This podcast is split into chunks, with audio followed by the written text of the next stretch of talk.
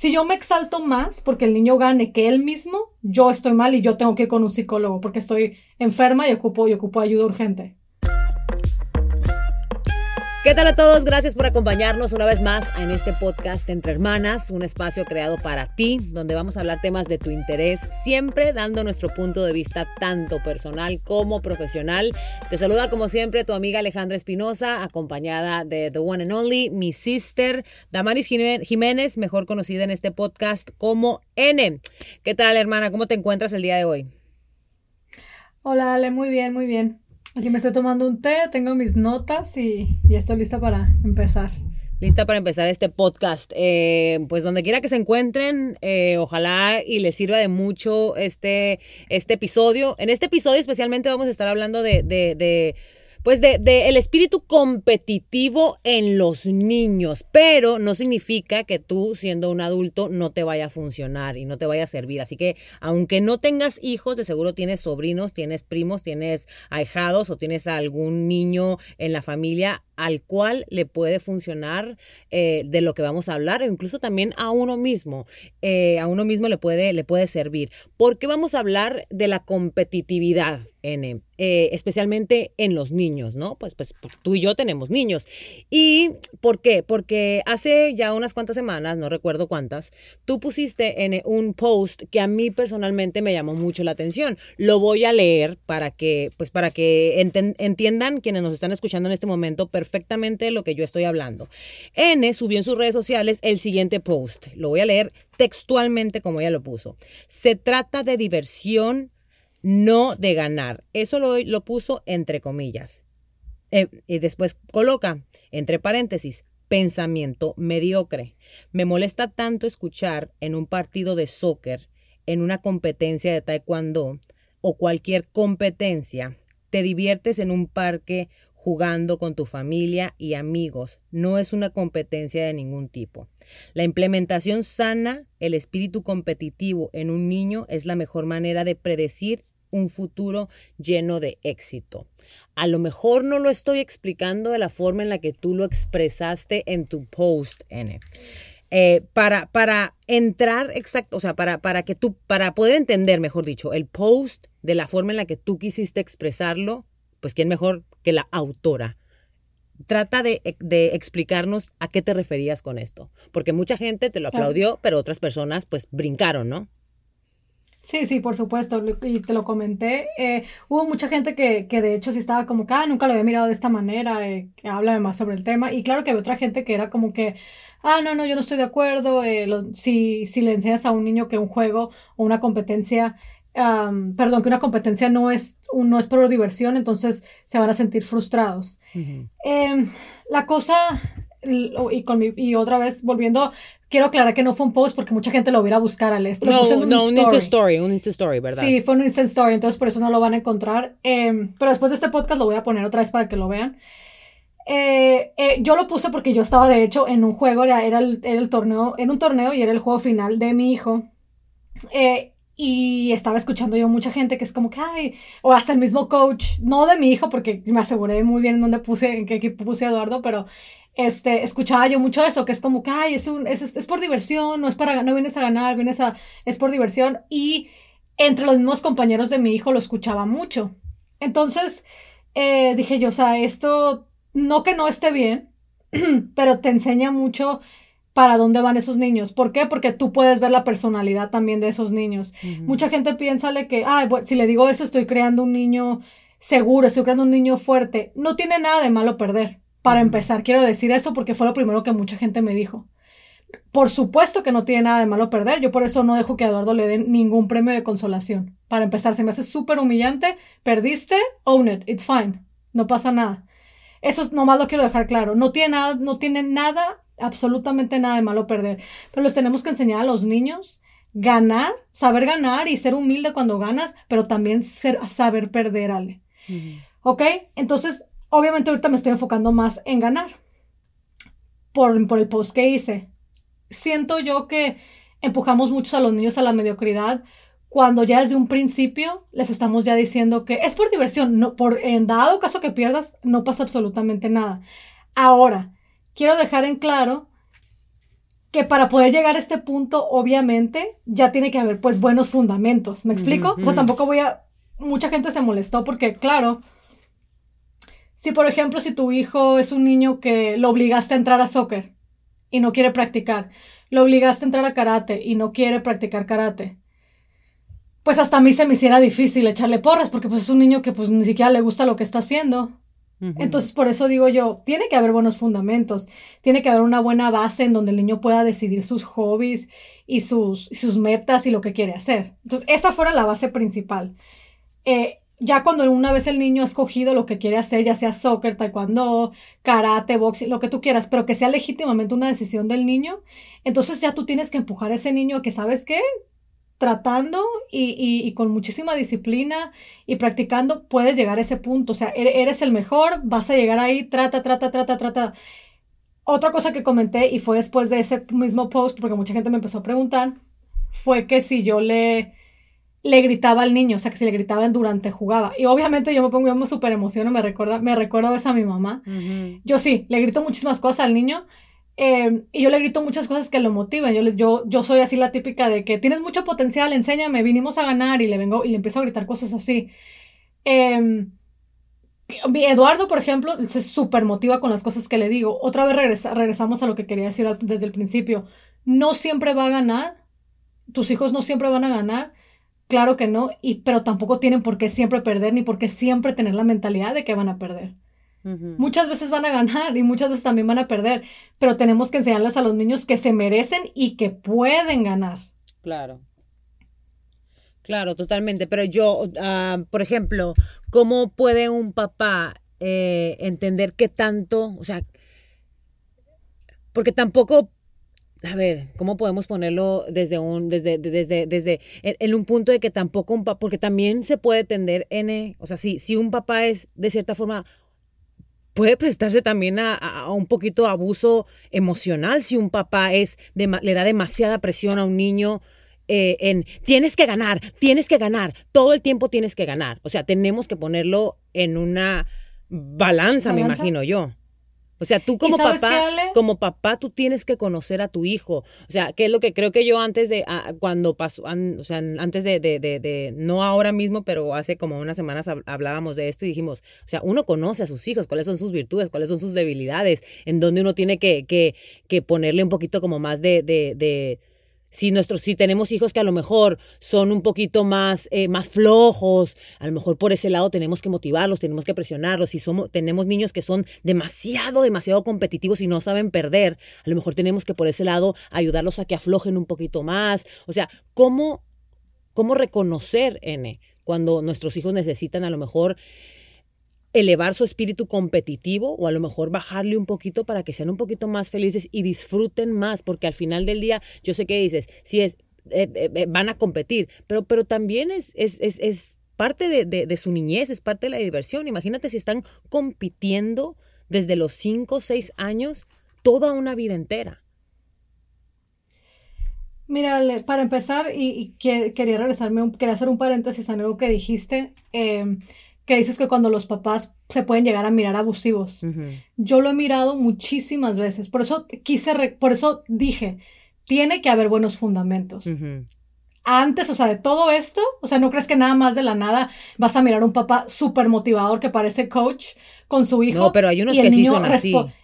No, no, no, espérame. Y respondiendo súper bien el niño y es mágico y por obra del, del Espíritu Santo. No, ese niño trae buenos fundamentos. Yo he visto lo que tú me estás diciendo esa, allá hay un problema si el papá o la mamá se toman el juego con más importancia que el niño. Ya empezando por ahí ya estamos mal. Si tú, o sea, si yo como mamá para mí es más importante que el niño gane que para él, ya hay un problema. Por eso yo dije, tiene que haber unos fundamentos. Lo que sea que, Eduardo o Mateo o, o, como se llamen sus hijos o sus sobrinos estén haciendo, tiene que ser elegido por ellos. Tiene que ser una meta que ellos tengan, no nuestra.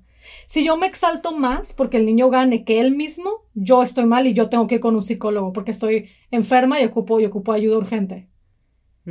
Yo me tomo las metas de Eduardo sumamente como si fueran mías, pero al final del día no son mías. Si yo me pongo a gritarle al niño, y yo lo he mirado, y, de hecho lo he mirado en la familia, em, es más, he llegado a ver hasta niños que ya no quieren practicar el deporte, o el hobby que les gustaba porque por la manera en la que los papás les gritan y les hablan y tú los mirarías y dijeras tú, bueno, si tú eres el que quieres jugar, adulto, ve y tú y juega, porque tu hijo obviamente no quiere. Entonces, por eso yo decía, tienes que conocer al niño, o sea, tiene que venir de buenos fundamentos y tienes que saber si, tu, si para tu hijo es importante ganar. Porque ha, de ser muy frustrante, Ale. Imagínate tú, para un niño que es bien competitivo, tener un papá sumamente pasivo. Bueno, si ganas, pues bueno, no, pero te van a dar un premio de consolación. Ay, no, pero si pierdes de todas maneras, ahí te, te llevo a este lugar o te compro ha de ser muy frustrante y tienes, y tienes muy buen punto con eso y me gustó mucho que lo dijiste, Ale, porque si esa gente que nos está escuchando puede retomar el camino y sabes que estoy haciendo mal. Si para ti es más importante el juego o la competencia, ya hay un problema, empezando por ahí. Para tus hijos tiene que ser algo sumamente importante. Porque si yo mirara, o sea, me pongo a mí de ejemplo, porque realmente no puedo poner a nadie más de ejemplo, que por ejemplo, a Eduardo le encanta competir para taekwondo. Pero si yo en algún momento me, me, me, miro al espejo y digo yo, Damaris, o sea, te estás volviendo loca porque el niño gane y a él no le interesa, hay un problema. Pero si yo estoy mirando a mi hijo que es sumamente competitivo y él realmente practica y se jode y prefiere, y prefiere practicar que hacer otras cosas, claro que yo lo voy a empujar. Pero por eso les digo, tienes, o sea, que tú también puedas hacer una pausa y decir, bueno, ¿a quién le importa más que este niño gane? ¿A él o a mí? ¿A quién le gusta más este deporte? ¿A él o a mí? Porque si a ti te gusta más el deporte que tu hijo está jugando, pues entonces ve tú y juégalo y déjale escoger el que él quiera. Y es que entonces ese punto se me hizo bien, bien importante. Y que muchas veces por esa razón los niños lo hacen para uno para complacer a los papás. Muchas veces los niños terminan, terminan algún deporte o terminan alguna actividad eh, que, que, que, en ocasiones empiezan con mucha ilusión, que empiezan con mucha ilusión y después se, se comienza a convertir en, en, algo muy frustrante. ¿Por qué? Porque comienzan a lo mejor a no llenar las expectativas que los papás, no que ellos, que los papás Exactamente. tenían Lo acabas de decir, Ale. Sí, que los papás tenían en ellos y terminan desilusionándose a lo mejor de algo que les gustaba de verdad.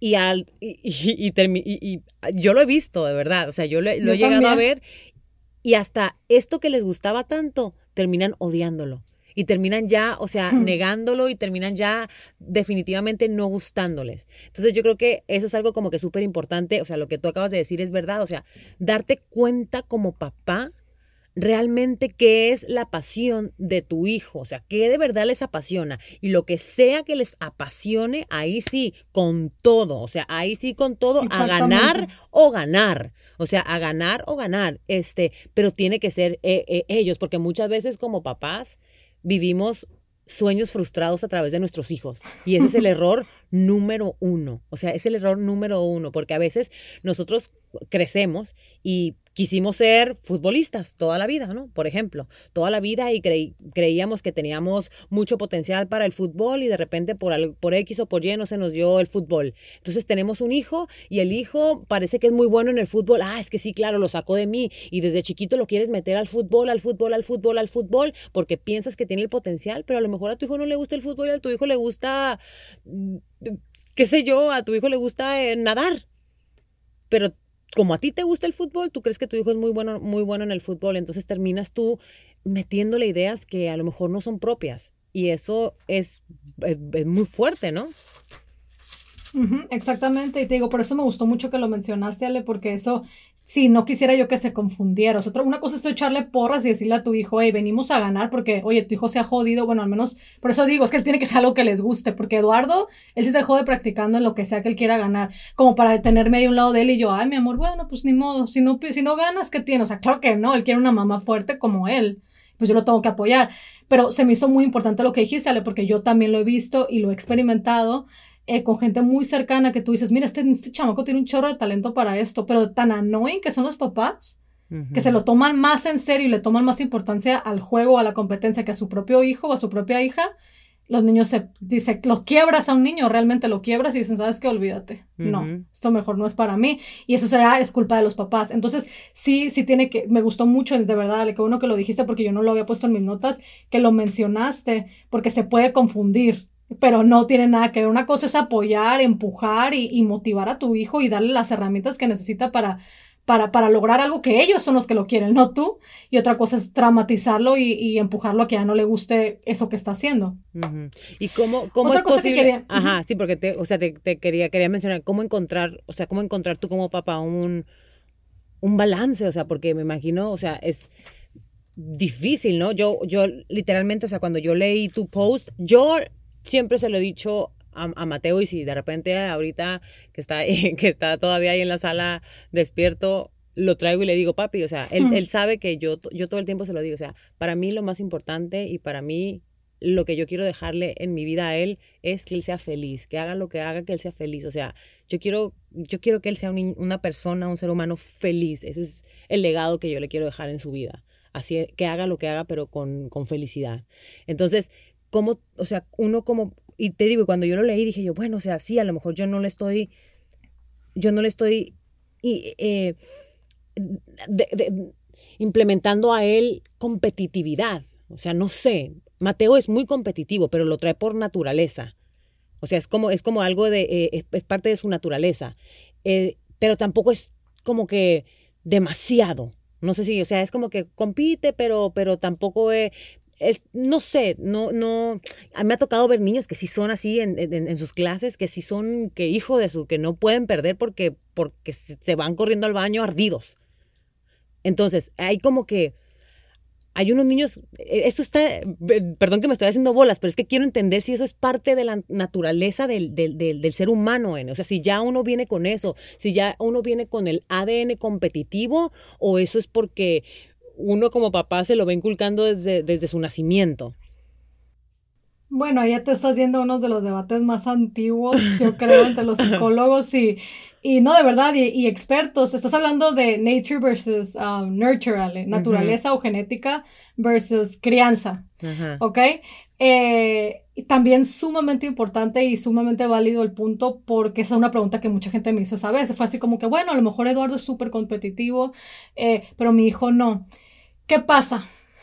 Vamos a ser bien sinceros. Suponiendo que, que, que- que- vamos a hablar de, no, no, no vamos a hablar ni siquiera como que este no fuera el podcast y estuviéramos hablando de esto, pero que vamos a hablar de la realidad del mundo allá afuera. Para todo tenemos que competir. O sea, siempre va a haber una persona mejor que nosotros.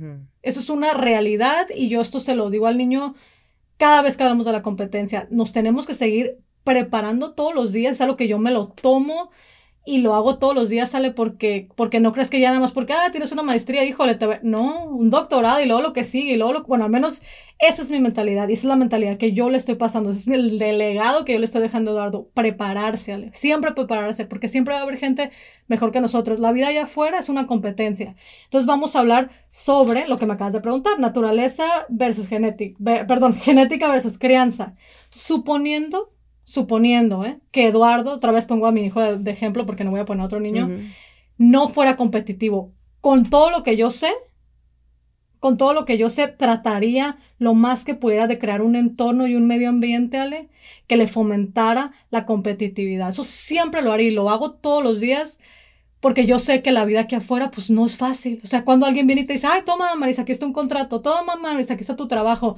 Ay, ay, yo, yo- nada más en mi trabajo me puedo imaginar en el tuyo. O sea, yo me encuentro con competencia todos los días.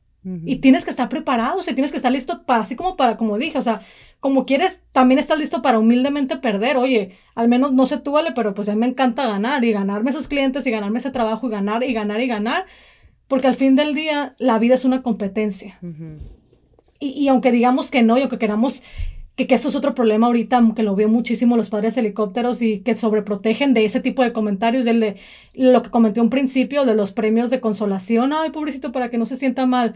Pues pobrecito, tu hijo tiene cinco años, en, ot- en otros dos y en otros tres ya no va a estar tan chiquito y esos premios de consolación no lo van a hacer mejor. Ocupamos aprender que hay gente mejor que nosotros. ¿Para qué? Para aprender a esforzarnos. Claro.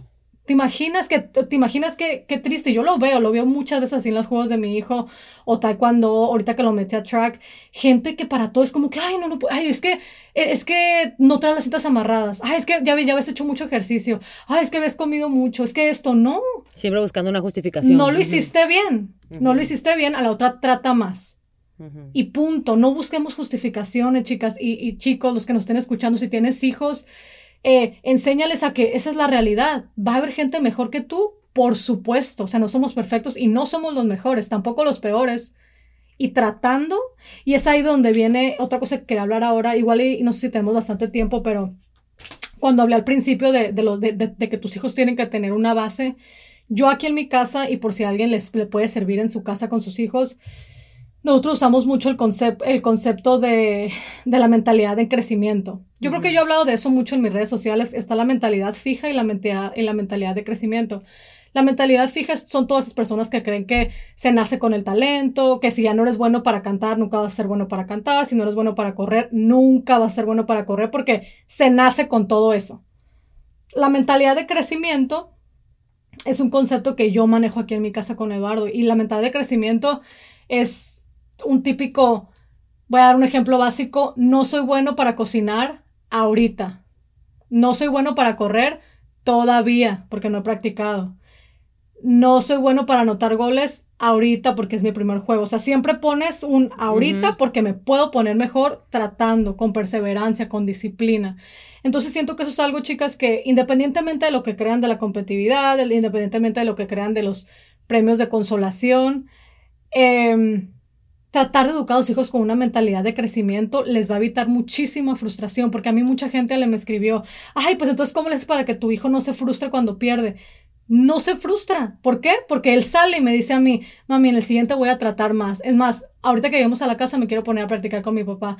Me ah, hace poquito, de hecho, la, la, semana pasada le acabamos de, de hacer una parte de mi gimnasio, se lo hicimos un lugar para que él practique sus patadas y todo lo de taekwondo porque está otra vez, van a empezar otra vez, ya se acabó lo del, bueno, no se acabó lo de COVID, pero ya van a regresar otra vez a las competencias, él solo, o sea, como les digo, tiene que nacer también de ellos, no puede ser yo de intensa.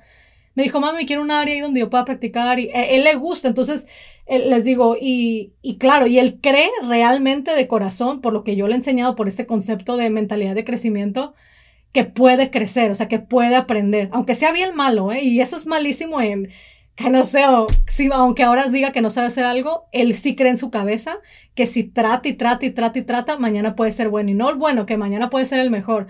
Entonces, yo les recomiendo mucho, ahorita no, no, no tengo ningún nombre de, de, de, un libro, aunque yo creo que por ahí en Instagram yo alguna vez puse una foto, pero es Fix and Growth Mindset. Es la mentalidad de crecimiento y la mentalidad fija. Yo sé que mucha gente me escribió en el podcast pasado antepasado que leyeron el libro que les recomendé, a mucha gente le encantó, pues yo les recomiendo mucho buscar un libro sobre esto, porque la verdad no hay nada, nada, nada mejor, chicas, que, que crear a nuestros hijos con una mentalidad de que pueden crecer y llegar a ser alguien en la vida. No, a lo mejor no son los mejores ahorita, perfecto, yo tampoco soy buena para muchas cosas, pero sí creo que me puedo poner mejor para cualquier cosa que yo ponga mis ganas y mi disciplina. En lo que tú pongas tu enfoque, básicamente. O sea, en lo que la, en lo que esté la mente, ahí es donde va a estar el crecimiento totalmente. Eh, hay una frase que a mí me encanta que dice eh, que cuando yo estaba en Los Ángeles en una de las primeras clases, yo creo que eh, de actuación que yo llegué a tomar, que dice, la voy a ver si la, puedo traducir, que dice, el trabajo duro mata el talento cuando el talento no trabaja duro. O sea, siempre cuando uno trabaja duro en alguna área que no se siente seguro, siempre vas a terminar haciéndolo, a lo mejor no perfectamente como si hubieses nacido con ese talento o con ese don innato, eh, pero siempre puedes, o sea, siempre puedes superarte y siempre puedes lograrlo. Y eso es justamente lo que estás diciendo, o sea, eso si tú le enseñas eso a tus niños desde pequeño, y eso uno lo ha aprendido, o por lo menos yo lo he aprendido ya de adulta. Imagínate si yo lo hubiese sabido desde chiquita. O sea, imagínate si yo desde chiquita yo hubiese sabido eso, que esto, estas muchas cosas que yo sé ahora ya de adulta. O sea, si uno como mamá se lo inculca a sus niños desde chiquitos, imagínense hasta dónde no pueden llegar. O sea, si uno, hay una frase también que me encanta que dice, dale alas a tus hijos y ve hasta dónde vuelan. O sea, esa es la realidad. O sea, eso, para eso estamos al final del día. Y eso que, que acabas de decir que me encanta y la verdad, o sea, yo no sabía eso que, que mencionaste, la forma de que, que tú trabajas con Carlitos en, en, casa, que me fascina y yo también, yo soy, yo considero que yo todavía soy un alma en crecimiento, sinceramente. A mí me encanta aprender, me encanta escuchar, me encanta absorber y me encanta eh, todavía eh, eh, poner en práctica muchas de las cosas que yo, que yo escucho. Y lo voy a poner en práctica, obviamente, con Mateo. Eh, entonces, nada, de verdad que, que, me encantó este podcast. Yo como lo acabo de decir, yo todavía soy un alma, una mente en crecimiento y ojalá y ustedes que nos están escuchando en este podcast también lo sean, porque yo creo que no hay nada más bonito que, que eso, que seguir creciendo, que, seguir, que seguirnos desarrollando en cualquier área que necesitemos. Y, y ojalá y puedan compartir este podcast con alguien que, que, que consideren que lo necesitan. No sé si, si te quedaste con ganas de decir algo, N con muchas ah. cosas, yo sé, porque, pero se nos fue, se nos fue el tiempo. se nos fue el tiempo. Y sabes qué, me siguen diciéndole que nuestro podcast dura muy poquito. Yo también la verdad considero que sí, que dura muy poquito. Sí, sí quisiera decir muchas otras cosas. Eh, pero mucha gente me escribe igual y me hace preguntas. Si son preguntas cortitas, siempre las respondo. Entonces, cualquier cosa, escríbanme. Eh, ya por último, quería hablar, no, no, ya sé que no tengo tiempo de hablarlo, pero quería nada más comentar, acuérdense también que somos, somos el ejemplo de nuestros hijos.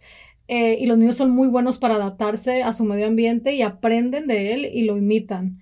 Eh, así que acuérdense de eso para, también cuando ustedes chequen su manera de, o sea, mírense a un espejo y digan, yo cómo estoy actuando, qué tan competitivo soy, cómo, cómo reacciono cuando gano, cuando pierdo, cuando no soy bueno a algo. Cuando no eres bueno, dices como que, ay, qué mala soy, nunca voy a aprender, o dices como que, ay, no importa, me voy a poner a leer, me voy a meter a la escuela, le voy a echar más ganas, eh, porque tu hijo lo va a aprender de ti. Y ya por último, para terminar, ya sé que dije que era lo último, pero por favor no sobreprotejan a los niños cuando viene a la competencia, cuando viene de aprender. No los, no les pongan excusas en la boca. Si tu hijo no es bueno, si tu hijo pierde, perdiste, no eres bueno ahorita, no pasa nada. Van a perder miles de veces en su vida, mejor que aprendan y que, que lo sepan tomar con humildad y con ganas. Entonces, eh, no lo sobreprotejan. O sea, si, si yo de verdad les digo, es que no, sé, no sé cómo explicar lo de no sobreproteger. No, espérate, qué bueno que lo mencionas. Yo creo que qué bueno que lo mencionas. Y antes de que nos vayamos es eso. Yo creo que también es, es, es, es eso, N. Es normalizar perder. Sí, yo creo que pues, lo vemos por porque por mucha gente le da tanto miedo perder. O sea, es como que escuchar la, palabra perder es como que, uy, ya, o sea, no, o sea, a todos, todos, todos, absolutamente todos a lo largo de nuestra vida perdemos más veces de las que ganamos.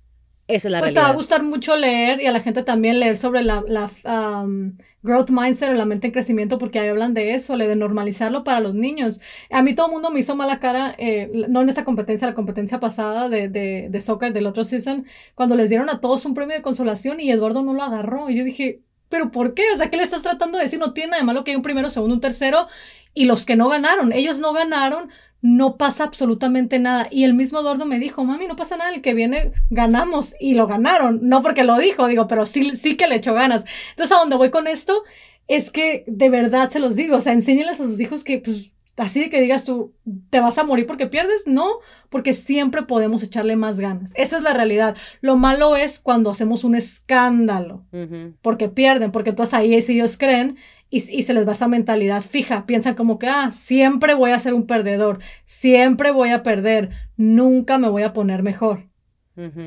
Entonces ahí se lo dejamos eso de tarea, de, de, de verdad, de, normalizar un poquito más el perder, el perder. Me encanta, yo creo que, para quienes tenemos hijos así como a la edad de los nuestros todavía estamos, bueno, a la edad, a cualquier edad, sinceramente, yo creo que este tipo de conversaciones se pueden tener.